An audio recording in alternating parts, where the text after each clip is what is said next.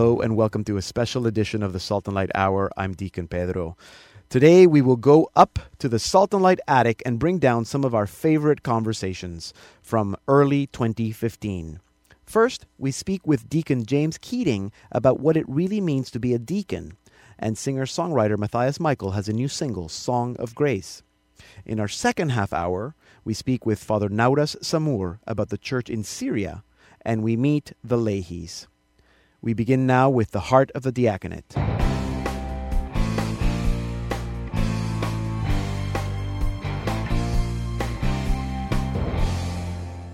I'm embarrassed to say that even among deacons, the diaconate remains a bit of a mystery. We are clergy, but we're not priests. Most of us are also called to the vocation of marriage, but also to the ordained life. People also seem to be confused. Are, are we glorified altar servers? Are we mini priests? Are we priest or bishop helpers? There's confusion. So it was good for me to read Deacon James Keating's newest book, The Heart of the Diaconate and it's really good that he joins us now on the line from Omaha, Nebraska. Deacon James, welcome back to the Salt and Light Hour. Thank you, Deacon. So, why do you think there's so why do you think there's so much confusion about the diaconate? Well, well, part of it is a positive answer in that we really are participating in a mystery. Okay. Uh, we are we are participating in the actions of Christ that He has uh, left to the church in His Spirit by way of holy orders. So the, the very fact that we are somehow offering our bodies to Christ so that He can continue His ministry in them, eh, that's a that's a pretty big mystery. So. Uh, we shouldn't really beat ourselves up too much that we don't have a, a clear and mathematical grasp on what he's called us into. The other reason it might be some um, confusion, even in priests and deacons' own uh, minds about the diaconate, is that it has been reduced or was reduced. I think we're coming out of that mm-hmm. time, but it was reduced to a practical uh, office of action. And so, more so than marriage, more so than the priesthood, uh, when the permanent diaconate was reestablished, it kept getting defined by what deacons do. And this has always been sort of an albatross around the neck of a deacon because in doing that, what, what the church does or what people who want to impose that identity on the deacon do is they make the man just kind of scramble around and continue in the frenetic Western pace of masculinity, which is to simply achieve. Mm-hmm. And it also, what it does is it really crams up the imagination of a man. Because as you're wondering, why am I attracted to Christ in this way of service and being sent from the bishop to those in need? Well, then I get a list from the chancery that tells me these are the things I do. Yeah. And it really it just shuts down the imagination when the deacon is really ordained to be sent from the bishop in his permanent availability to the servant mysteries of Christ, which are undefined. They are discerned by every age, and they are discerned by every diocese. Okay, let me. To what what the the actions of the deacon should be. Yeah, let me stop you right there because I mean you've said a lot. Uh, but so okay, so and and I'm glad you said what you said because I was going to say so. What are the servant mysteries of Christ? So you're saying that that they can they they're undetermined. Undetermined. Now, of course, there, there's there's uh, direction in the scripture. So, I mean, the obvious one is the the foot washing yes. scene in the in the Last Supper. But from there, I mean, even the the story of the Good Samaritan is mm-hmm. diaconal. Yeah. As a, as we pour, you know, the gospel into the wounds of people. But w- what does the pouring look like, and what are the wounds that we're pouring it into? This is wide open in terms of the discernment that a bishop has for the real needs of his uh, deacons. So it, it is part of the problem that our dioceses are so big. I mean, I'm in a huge archdiocese. We got three auxiliary bishops, and because I can I can imagine how uh, originally a bishop or, or, the apostles, you know, could have been. It would have been very specific. Look, this is what we're doing, and the deacons are out there, and the deacons like I can't go and feed the orphans and the widows. Can can you do that for me? Mm-hmm. Um, Right. I mean, a lot of it is it is the extension of the archbishop or the bishop's ministry. Uh, the the deacon is given the book of the Gospels from the bishop at ordination, yeah. and basically he's saying to the man, uh, "Where my ministry has yet to reach, you go reach it for me." Right. So so we should be working closer with the bishop. Is and his imagination and his and imagination. his pastoral vision, his pastoral imagination. right. So, for example, I, I Right. knew one bishop uh, uh, or one, uh, yeah, one bishop and one deacon who collaborated, and uh, the deacon saw a need. He was on the internet. There were a lot of chat rooms about Catholicism. There were a lot of errors and uh, misunderstandings about Catholicism. He talked with his bishop. His ministry today is he surfs the internet looking for chat rooms about Catholicism. He enters into conversation and helps to bring the truth to them. And that's his ministry as a deacon. Interesting. And who would think of that on your No, ordination day? yeah, no, of course, of course. Um, now, but okay, so when you present it that way, that's not confusing at all. It actually it's, makes perfect sense and it's very practical. But you also talk about attention, uh, that there's a tension, or a. You you use the word tension. I'd like to use the word balance. hmm I don't know if it's exactly the same thing, but why why is there a tension and why should there be a tension? Now, uh, when you say balance, uh, maybe I want to say creative tension, which may Okay. be the Yeah. uh, the positive thing that you're trying to draw out.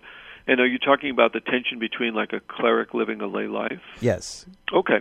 Well, in that one, I think this is the great gift of the diaconate for the modern age, actually, because um, you know, it, as as people are sort of you know floating around and trying to figure out what a deacon is in the early part of the last 50 years, some men uh, kind of aligned themselves more closely with priest, and therefore they took on clerical um, trappings, and then other men kind of rebelled against it and got deeper and deeper into the lay world. Yeah. In other words, what they did is they relaxed the tension. And I think the only way to be a deacon is to keep the tension uh, alive, and I call it the creative tension, between a cleric living a lay life. And what that means is, is that we cling very tightly to the altar as the source of our interiority and the source of our, our ministry, our communion with the Trinity Yeah. sends us then, sends us into the secular world as an emissary of the mystery of Christ and the bishop's ministry. And we get embedded in the secular world. That's why it's so powerful that uh, deacons are still plumbers or they're lawyers, because uh, the the move to try and make deacons like full time employees of the church, I think, would evacuate the diaconal charism immediately. Uh-huh. The Yes. power of the diaconate is that the sacred comes from the altar in symbolic form, buries itself in the secular, and aligns itself as a helpful uh, as a helpful grace, so that the laity can have resources right there in the next cubicle. Yeah. There's a man struggling with his marriage, and right next door in the next cubicle in the accounting office is a deacon Yeah. who can very prudently, subtly give him counsel, pray for him, pray with him.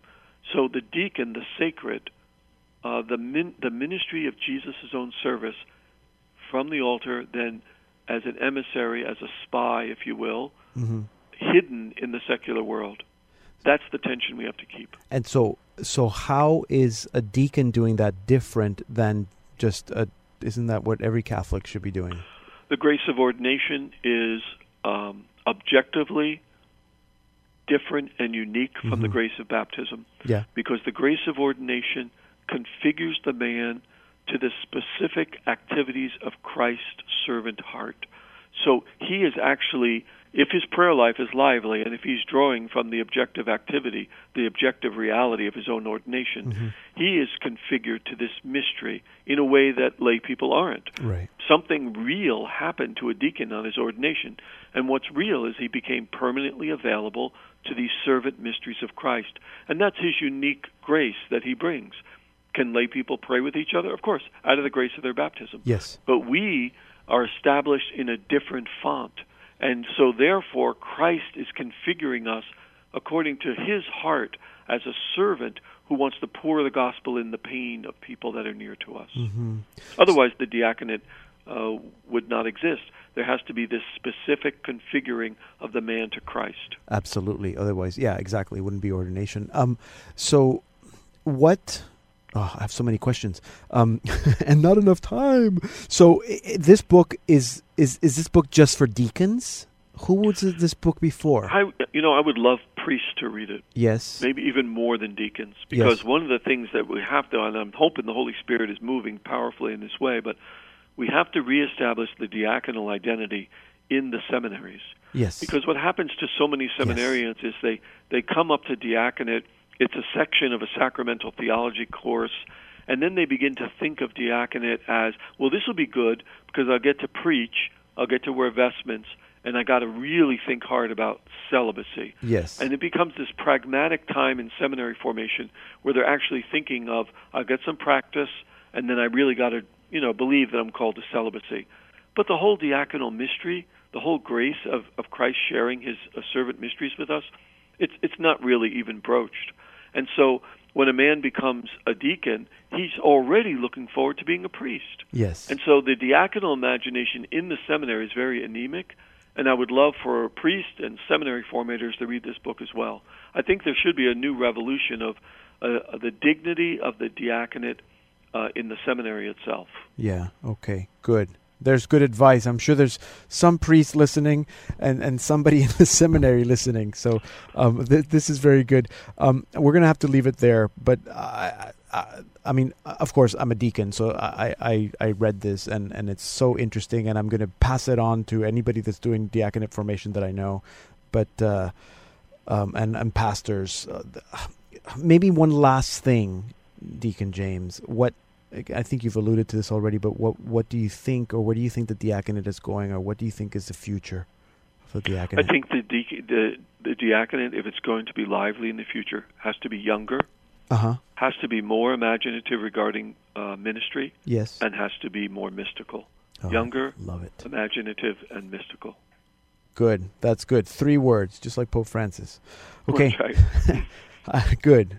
I'm youthful. I don't know if I'm mystical, but I'd like to think I'm imaginative. So. Don't be afraid of the mystical. yes, it's just it's just deepening intimacy with the Trinity. That's yes, all. I love it. I love it. This is so good. Thank you so much for doing what you do, for writing the book, and for sharing uh, a little bit about it with us today. Thank you having for having me on, Pedro. I appreciate it. Deacon James Keating is the director of theological formation at the Institute for Priestly Formation at Creighton University. His latest book the Heart of the Diaconate Communion with the Servant Mysteries of Christ is published by Paulist Press. You can learn more about Deacon James Keating's work at priestlyformation.org. Here now is our featured artist of the week, the Leahys, with A Love Never Known from their album Lakefield. A love never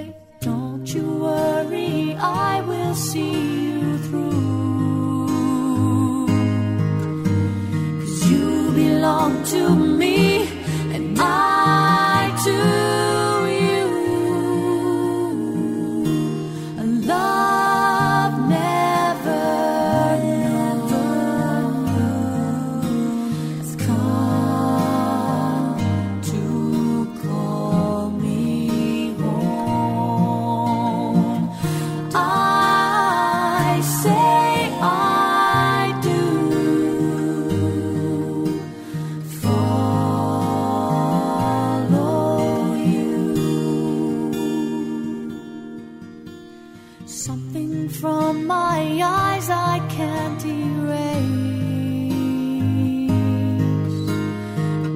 never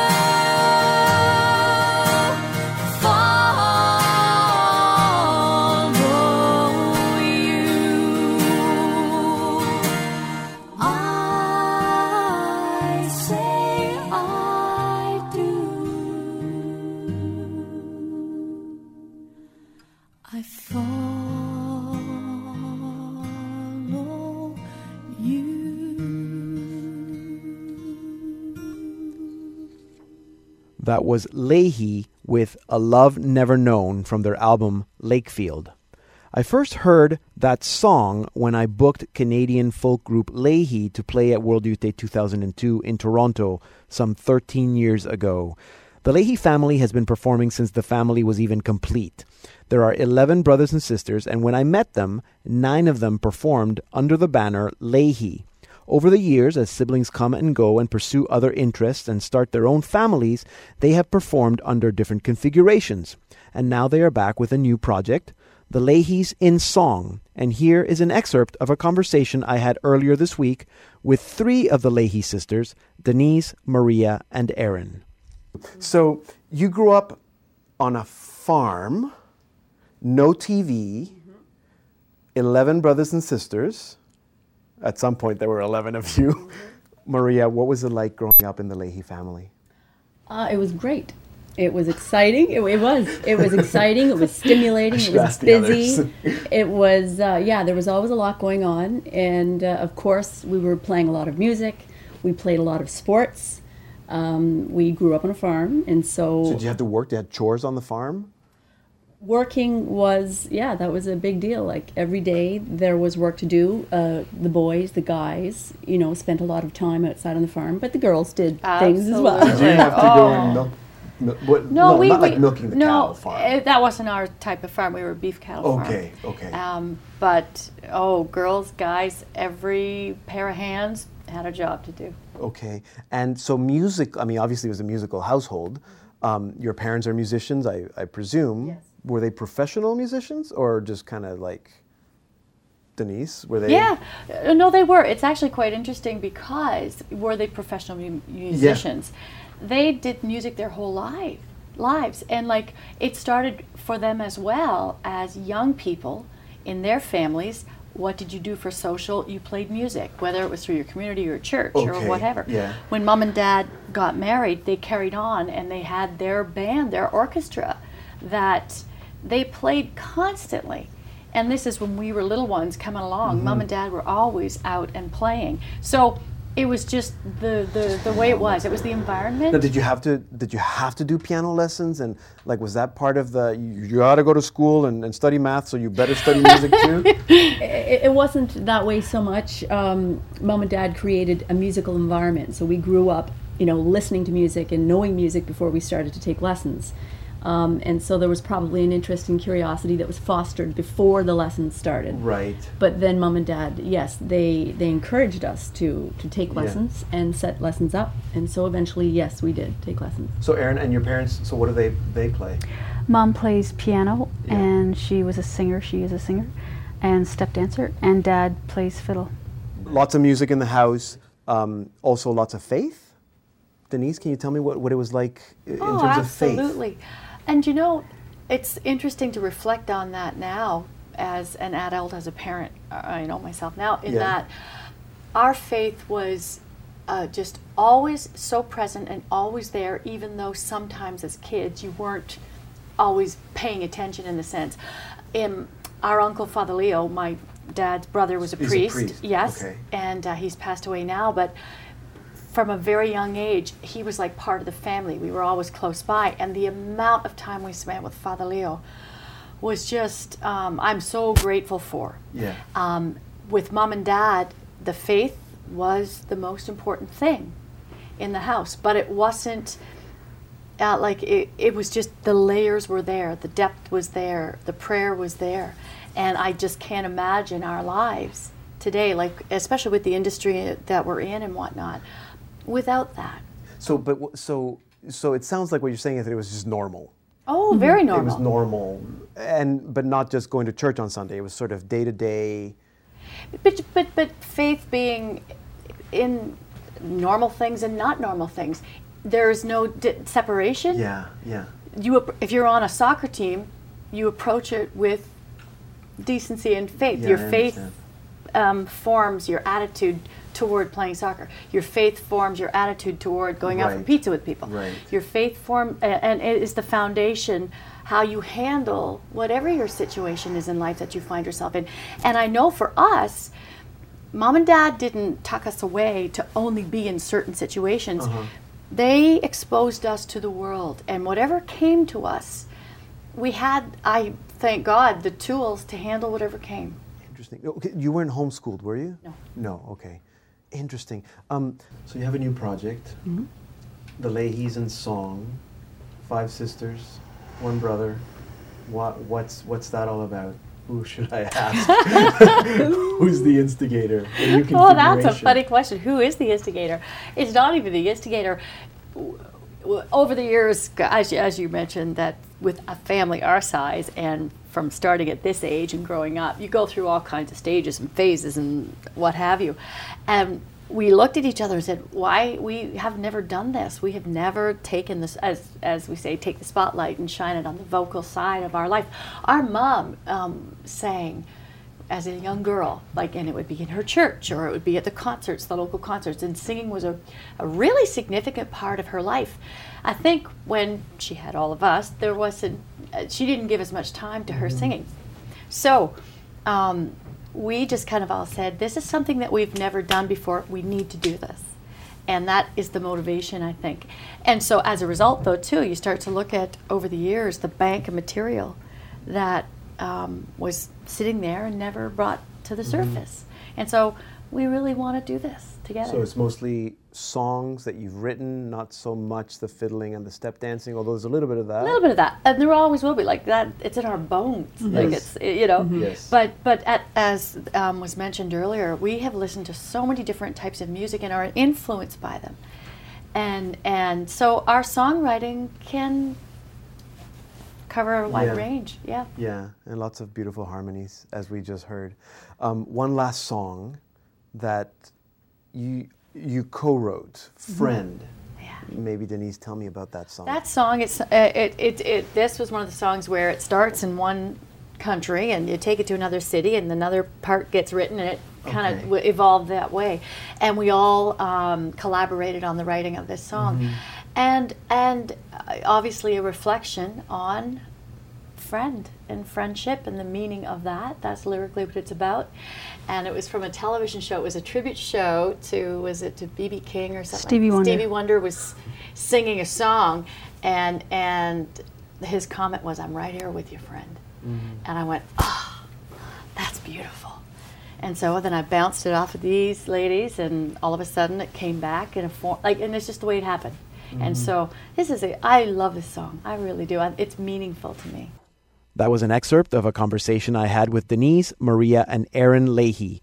You can learn more about them at their website, theleahys.ca. And to watch my full conversation with Maria, Denise, and Erin, go to saltandlighttv.org slash Catholic Focus.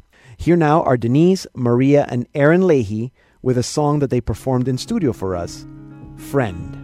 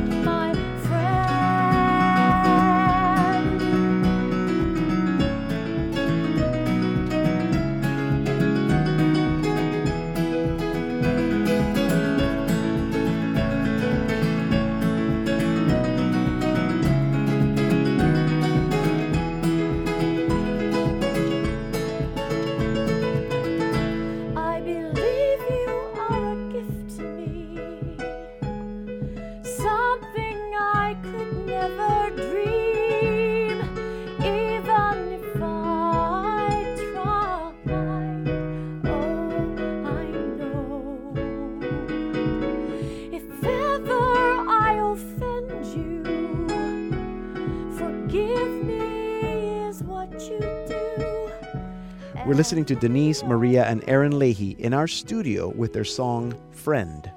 This is a special edition of the Salt and Light Hour. I'm Deacon Pedro. Check out our website at saltandlighttv.org.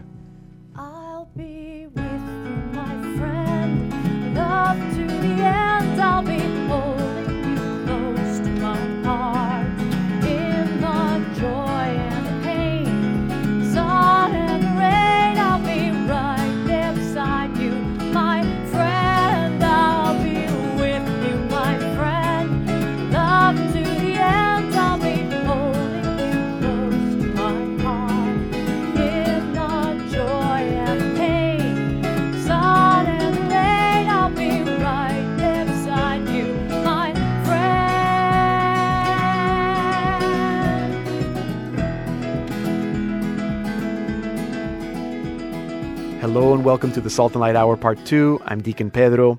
It's impossible to go through a week without hearing about Syria in the news. But what we hear is not always good news. We hear about war, about terror, about persecution of minorities, refugees. But the reality is that it's not all bad news. There are stories of hope. To find out more, I spoke with Father Nawras Sammour, National Director of Jesuit Refugee Service in Syria. Here's an excerpt of our conversation.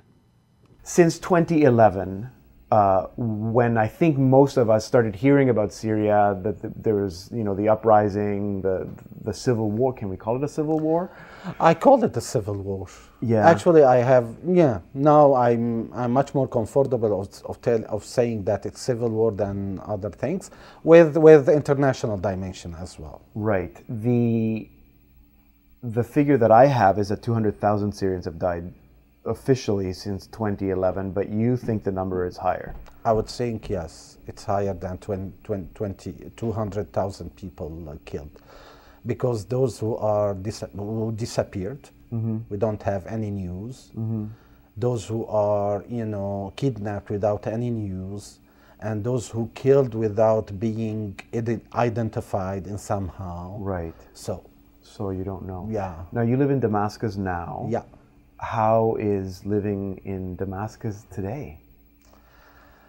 Uh, listen, the daily life in Damascus, it's, I mean, if you go right now to Damascus, you see there's uh, traffic jam, there are people going People going around, to work, kids going to work, school. yeah, yeah, yeah. No problem. With the difference of checkpoints, you know, some, some, some roads are blocked uh, Mm-hmm. for different reasons, especially for security reasons. And you could hear the aviation, bombing airplanes, somewhere, yes. airplanes. You could hear fighting around. Right. And in the city? And yeah, and the city, there's no fighting. Some some areas of the cities, yes, mm-hmm. besieged areas, and mm-hmm. there's fighting. Yes. But you know, the heart, the downtown of Damascus, there's nothing. It happen. It could happen that we could receive some mortars as well, launched from the other part. So the front line, it's something from the heart of Damascus. The front line with the first area of fighting, something like four kilometers, mm-hmm. Mm-hmm. not more. So you, we could hear everything, but life continues. Yeah. That's what I say. It's the phase two, the phase one of the events. I mean, everybody was scared. I mean, they are. We are stuck at home. We don't move at night, and we avoid to go out. That's the first, the, The phase, first stage. The first stage, the first phase. Now the phase two. I mean, we go around. We don't care about tomorrow, and we we let's say we live the the present moment Yeah. the present moment and somehow it's a fatalism which is which is according to me dangerous Yeah. dangerous i mean we don't care about the future People have if it's going to happen today let let Yeah. let it happen Yeah, I guess that's one of the effects of, of, of a war where people get used to it. And I mean, I've, I remember reading stories about Beirut when a, a car bomb would go off and people would just check that it wasn't their car and then they'd go to have their coffee exactly um, because they've just gotten so accustomed to it. exactly not, the same Yeah. exactly the same i mean that's that's that's that's bad Yeah. that's bad yes Now, the work that you do with Jesuit Refugee Service, tell us a little bit about the organization. It, it's, it's been around for 30, it's going to be 35 years, since 1980. yeah exactly What is the goal of the organization? I mean, it started in 1980 with the boat people phenomenon, you know, From in, Vietnam? in uh, Asia Pacific, fr- uh-huh. yeah, that region. Uh, people coming from Vietnam, going to Thailand and to other countries at, Mm-hmm. the, at that region. And it developed thanks to a letter sent by Father General at that time, Father Pedro, Pedro Arrupe, Arrupe, who yes. sent a letter to all Jesuits from the, that region, telling them to welcome to those refugees and to help them, to do something mm-hmm. for helping them. And that was the first moment of the JRS, Jesuit Refugee Service. Now it developed. Now we have 10 regions in all mm-hmm. over the world, worldwide. Uh, Northern America, Latin America, Southern America, Europe, four regions in Africa, Uh-huh. one in Central Asia, one in Asia Pacific, and the last one was the creation of uh, Middle East and Northern Africa, our region. That's right, and you were the director of that region for- Exactly. for, the last four years or so. Yeah, and it started just to help Iraqis. So it started with the Iraqi in, crisis. Yeah, yeah, in 2008. And then, uh, because of the events in Syria, it developed a lot. Now, our region, which is the last one, and it was considered like the smallest one, it's the biggest region, the biggest. unfortunately. Because I mean, you have more refugees coming from that region? I mean, in terms of population served, we serve something like 35% of the whole refugee community we serve Mm-hmm. in all over the world. And in terms of budget, we are the biggest budget. In terms of the, um, let's say, involvement of Jesuits, we are the biggest number of Jesuits working. And in terms of involvement of volunteers and uh, staff, we are the biggest number as well. Right. So that's it. And is your work, would you say that the work is still uh, qualified as to welcome and to serve the To refugees? accompany to accompany, to, to walk with? accompany exactly and to serve and to advocate their own rights as refugees as displaced people. So to accompany it's about how it's, we are not a machine i mean a supplier of services. We are people working with people human beings working with human beings. So you're not a supplier of services. So it depends on the way of welcoming those people the way of uh, you know just uh, taking them as people human beings suffer in mm-hmm. suffering. Mm-hmm. So just to, to listen to them to be empathic with them in somehow that's the aim. What, who, whatever the service we could offer the way of offering that service that makes the difference. So you, you might still provide the service, let's say giving them clothing, but how you do it is different that's than. exactly. It's about how to do things not uh, what to do. Mm-hmm. How is the threat of Islamic State, ISIS, affecting the whole situation? you know, I mean, it's it's something we could not tolerate. I mean, it's not acceptable at all to have such a powerful and attractive ideology mm-hmm. in the 21st century, which calls people to kill others who are not like them. So why is it so attractive? I don't know.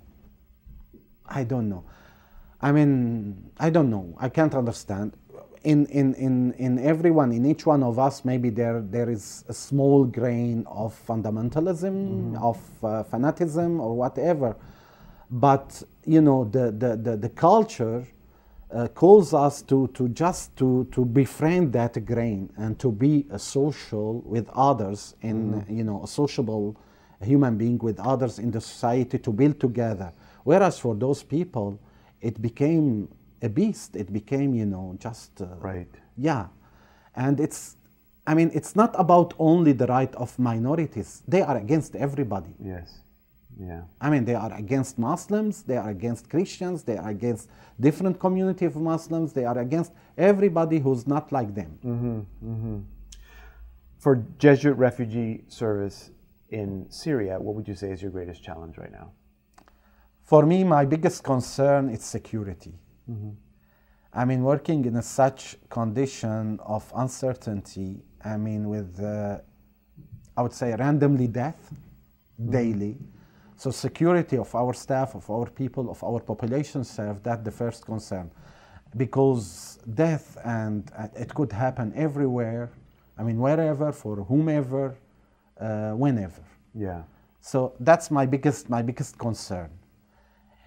And So, uh, but you don't mean for your own staff, uh, as you mean in for- general. In general, but especially But for my especially own for your own staff, my own staff, and my, my own. I mean, when it's about, I mean, you hear about mortars fallen in the area where we have centers for children, and you call and you know that the half of children they didn't reach yet our center. So you you are. I mean, Yeah, I'm I'm a little worried. bit yeah. Well, and we hear about even priests or religious being kidnapped.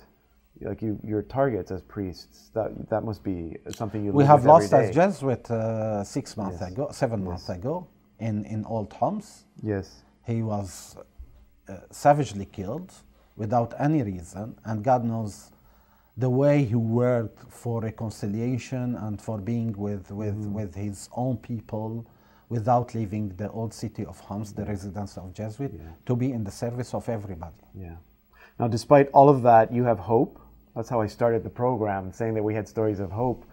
Um, and it's hard to focus on that, but we have to. So there must be stories every day, uh, families that you meet, people that you meet that give you hope. Tell us some of those. Let me tell you two, two things.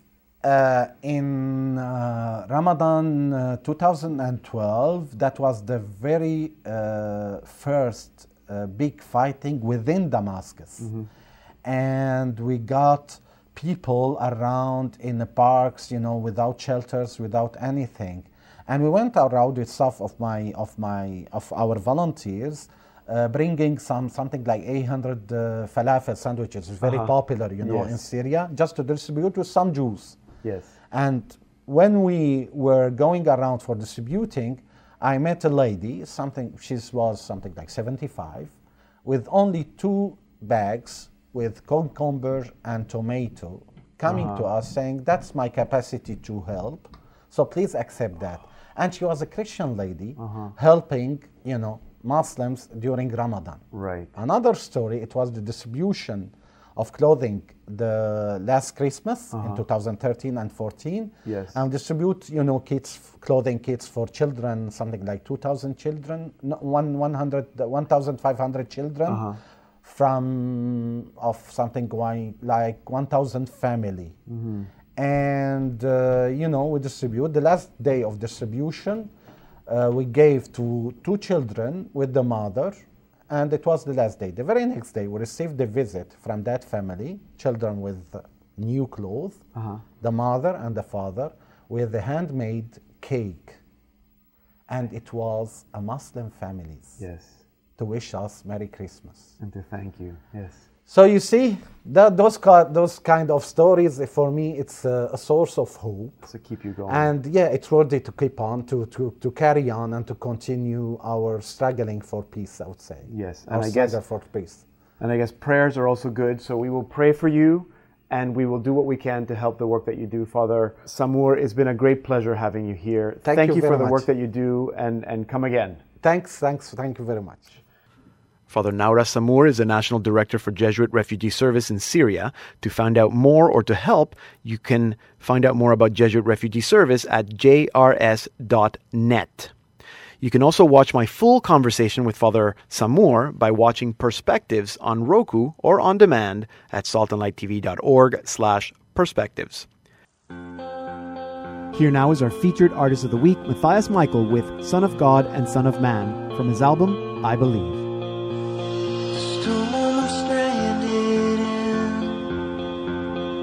Caused my light to dim. The wind is brought with it fear and sin. The wind awakened me. I cried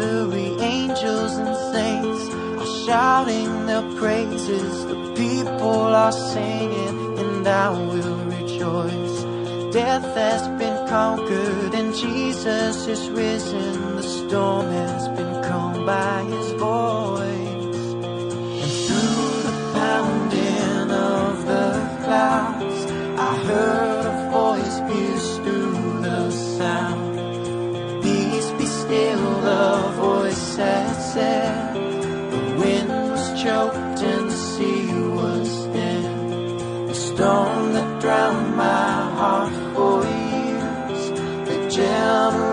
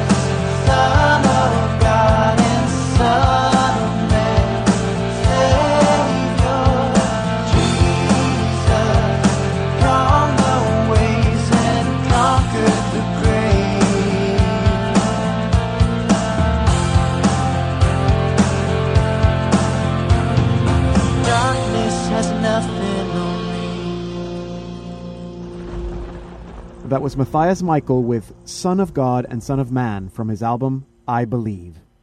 For the last couple years, the National Catholic Youth Conference, NCYC, has hosted a music talent contest, NCYC's Top Talent. And the winner gets to record their own album thanks to the support of the Buzz label. And we've spoken about this in this program and featured uh, many of those singers on this program. The winner of the very first NCYC's Top Talent was a young man by the name of Matthias Michael. He's not so young anymore, and Matthias has developed into a singer songwriter in his own right. And so we're very happy to be speaking with him today on our program. Matthias, welcome to the Salt and Light Hour. Thanks so much, Deacon Pedro, for having me. It's a pleasure. So I, I didn't want to make it sound like you're super old now because you're still young. You're still. um, that first album was what two two years ago, two and a half years ago or so. What you were at NCYC as a participant. So tell me a little bit about what was it growing up. Were you always you're in a Catholic family? Was it always you know a very faithful growing up in your home? Yeah, yeah. Mom and Dad taught us, you know, from the get go. Um, everything is God centered. They did a really good job of not not really burning us out. Um, and and you know, in, in every way they could, they included, um, you know, the God center of everything we did, be it sports, be it music, anything we did. Um, it was all for the greater glory of God. And uh, you Yeah. know, um, I witnessed witnessed my my parents, you know, live that out every day. My dad was a, a musician in the army, and my Oh, my yeah. mom was a, a school teacher. So, um, they just they led by example. Absolutely. Right. Uh, uh, uh, brothers, sisters. Yeah, I have an older sister and a younger brother. Um, Right. And uh, we're all good products of that, I guess. Uh, Okay. All very active and involved in our faith. So as a as an adolescent, you didn't go through a period of, uh, you know, this church thing just doesn't make any sense. Yeah, that kind of actually came for me. Um, you know, towards the end of high school and college. You know, I never Mhm. necessarily completely strayed away from the church, but I was hit with a lot of tough situations. You know, I had it pretty easy growing up. I'm not going to lie. Yeah. Um, I didn't go through anything profound. I didn't have um, too many huge struggles. I was a really regular kid. Mhm. So the first time I ever met some some real struggles, you know, just uh, adjusting to college life, being away from home and my family and my good friends, went through a big Yeah. breakup, and you know, Yeah. all those things kind of crashed down on you at once, and you don't know how to handle them. Yeah. Um, so that was my kind of first, um, I guess, life challenge, and a lot of a lot of music arose from that. Um, Yeah. You know, I'm a big advocate for you know finding finding the light in the darkness, and and for me, music was that. And uh, Uh-huh. going through those um, struggles, you know, late high school, early college, that kind of um, inspired me to write more music. You know, this was a little bit after, I believe. So Yeah. that's kind of where Song of Grace came in. No, and that's good. It's those moments that that strengthen our faith and also, like you say, make us better artists. Um, Absolutely. so, uh, when did you start writing music or writing songs?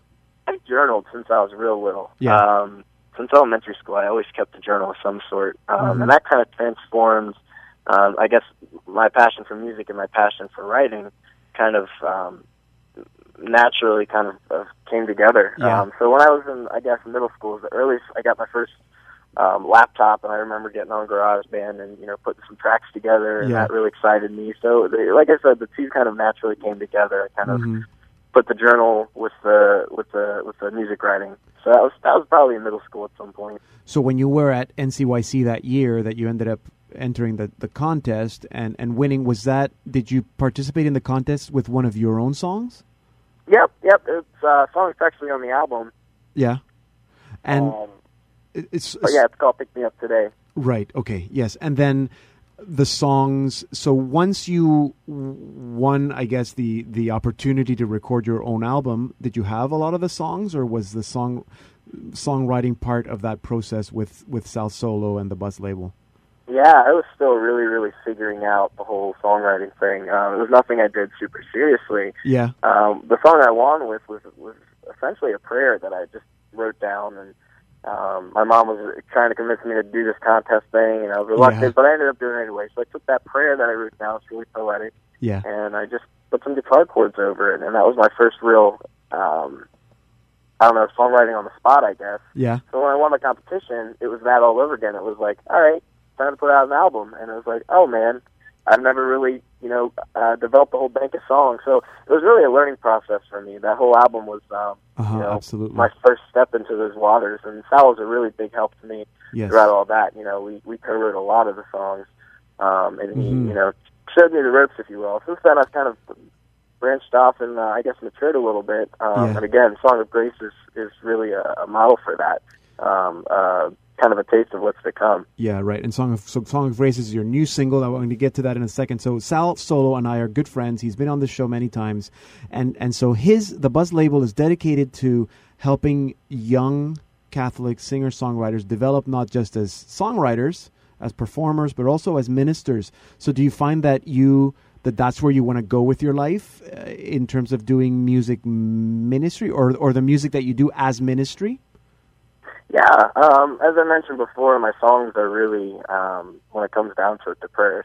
Yeah. Um, and I feel that my passion in life is, is sharing these prayers um, with with young people um, and older people alike.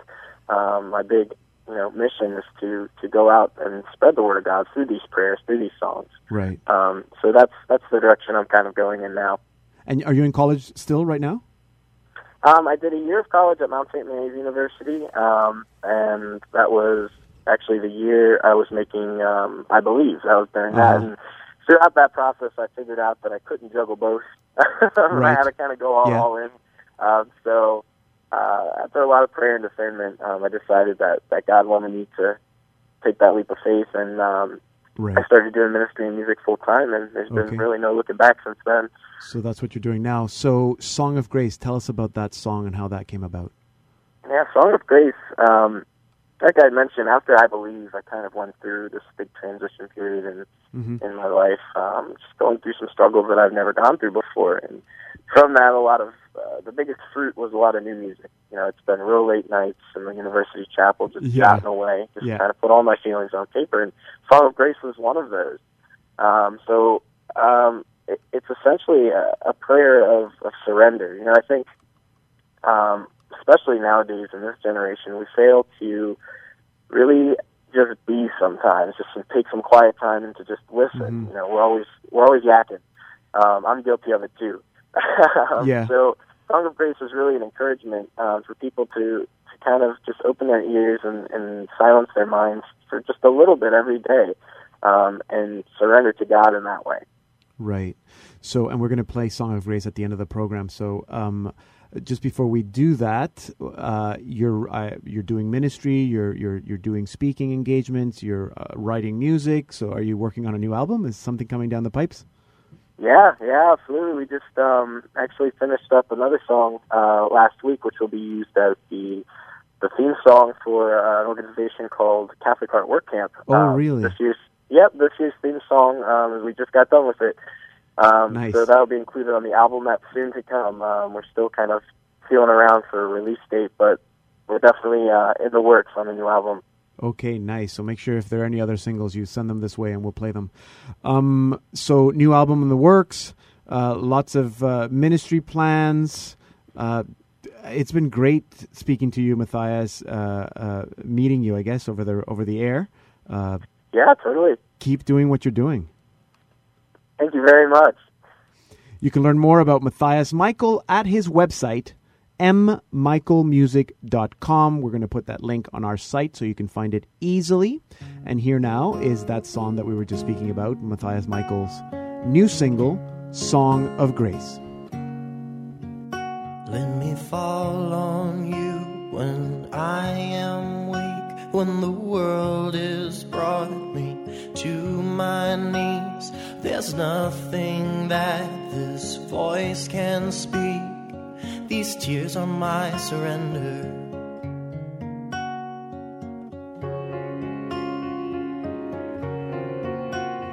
I've built a house on broken ground. Oh, ashes, ashes, it all falls down. My walls are shattered at the sound of my father calling me home.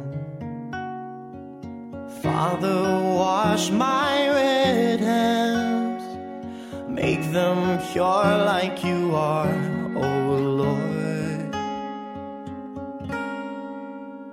I love you.